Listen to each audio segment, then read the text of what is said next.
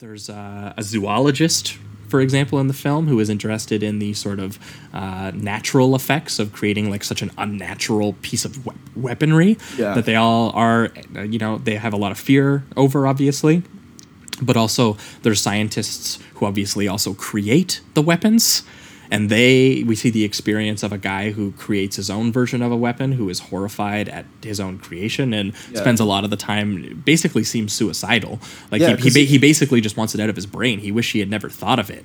Yeah, because even at like there's a there, it- gets to it, but there's a segment where you know he's deciding on if he wants to use this weapon for good, and uh, And, then, and then he's like, "Is there a good way to use this weapon?" right, yeah, right. and then at the end, he's like, "I need to make sure nobody uses this again."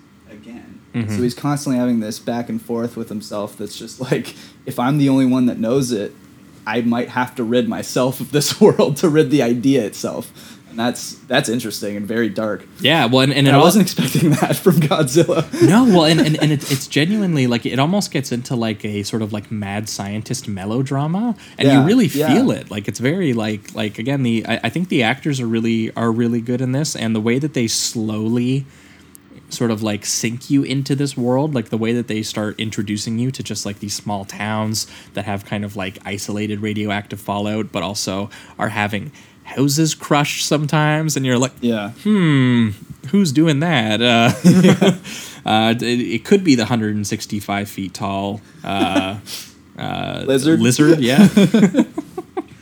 but they also address like the political turmoil of the idea of the existence of this monster that just comes out of the water and starts, um, uh, you know, attacking local villages. They they have a big conversation about whether they should tell the public the truth or withhold it for economic reasons, or you know whether it'll cause a panic. Which is hilarious because it's like by the time Godzilla shows up, I don't Everybody think there's knows. any hiding. no, yeah, no, exactly. Uh, um, but uh, I, I really like the the zoologist and the paleontologist that they uh, when he first sees Godzilla, his first idea is actually um, because these are all characters who have lived through Hiroshima and Nagasaki and the you know the atomic bomb. I've I felt a lot of uh, that that kind of um, just that that kind of psychic fallout, that psychic pain that we felt in like Akira. I felt a lot of that here actually. I Yeah, feel like where you're already you're you haven't seen it, but you you feel like there's something that's looming, and that has been there before. if you feel like everyone's already been like partially broken um, by this thing, basically, um, like when the movie starts. And to see characters, you know, for example, who his first reaction to Godzilla is not like killable. He's just like clearly the hydrogen bomb had no effect on him. So he was kind of like, we should be trying to study him and trying to find out how we can prevent that further was one of the damages from the scariest hydrogen moments, bombs. just from a, a Yeah. human perspective, is when they have that conversation and they're like, they realize that their most their most destructive weapon yeah, is the, the, thing, that, woke decimated them. their society. Yeah, yeah. it woke the monster. It didn't. It didn't do anything Yeah. but wake it up.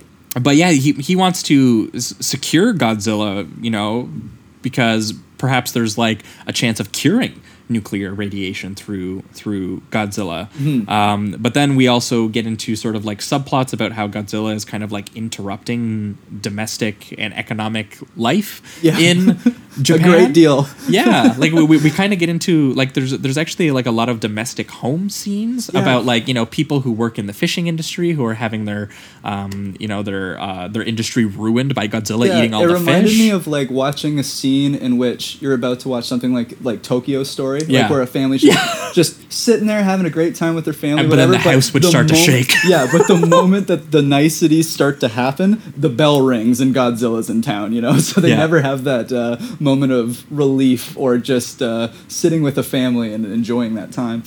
no no I, I absolutely agree It sets it up, and then they're like Godzilla. yeah and, and, and what's funny is that this is the stuff that a lot of people didn't like about the new Godzilla that came out in 2014 or Because whatever they focus so much. well on the because they focused on the human characters and the, which the- is like essential. It's like you gotta have something besides just an hour long giant lizard fight. you yeah know? well and it, it, to me it's like seeing uh, especially on that scale the effect godzilla has on the world is so more impactful than even ju- i mean even when we get into get into sequels where the monsters you know actually like throw fight, down yeah. like ballroom uh, bathroom brawling up and whatnot you know throwing rocks Yeah. and throwing punches.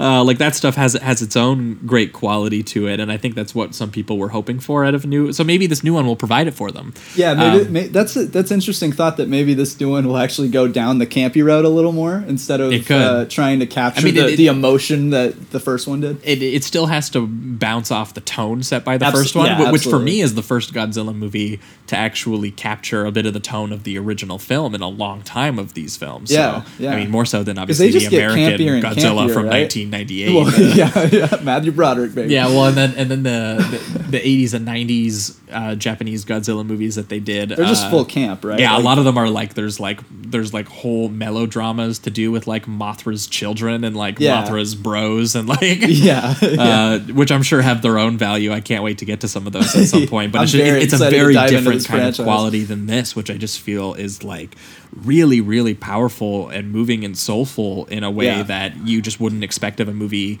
with a giant guy in a lizard suit like stopping around miniatures, right? Like But you, you just you don't expect that. at how much I actually.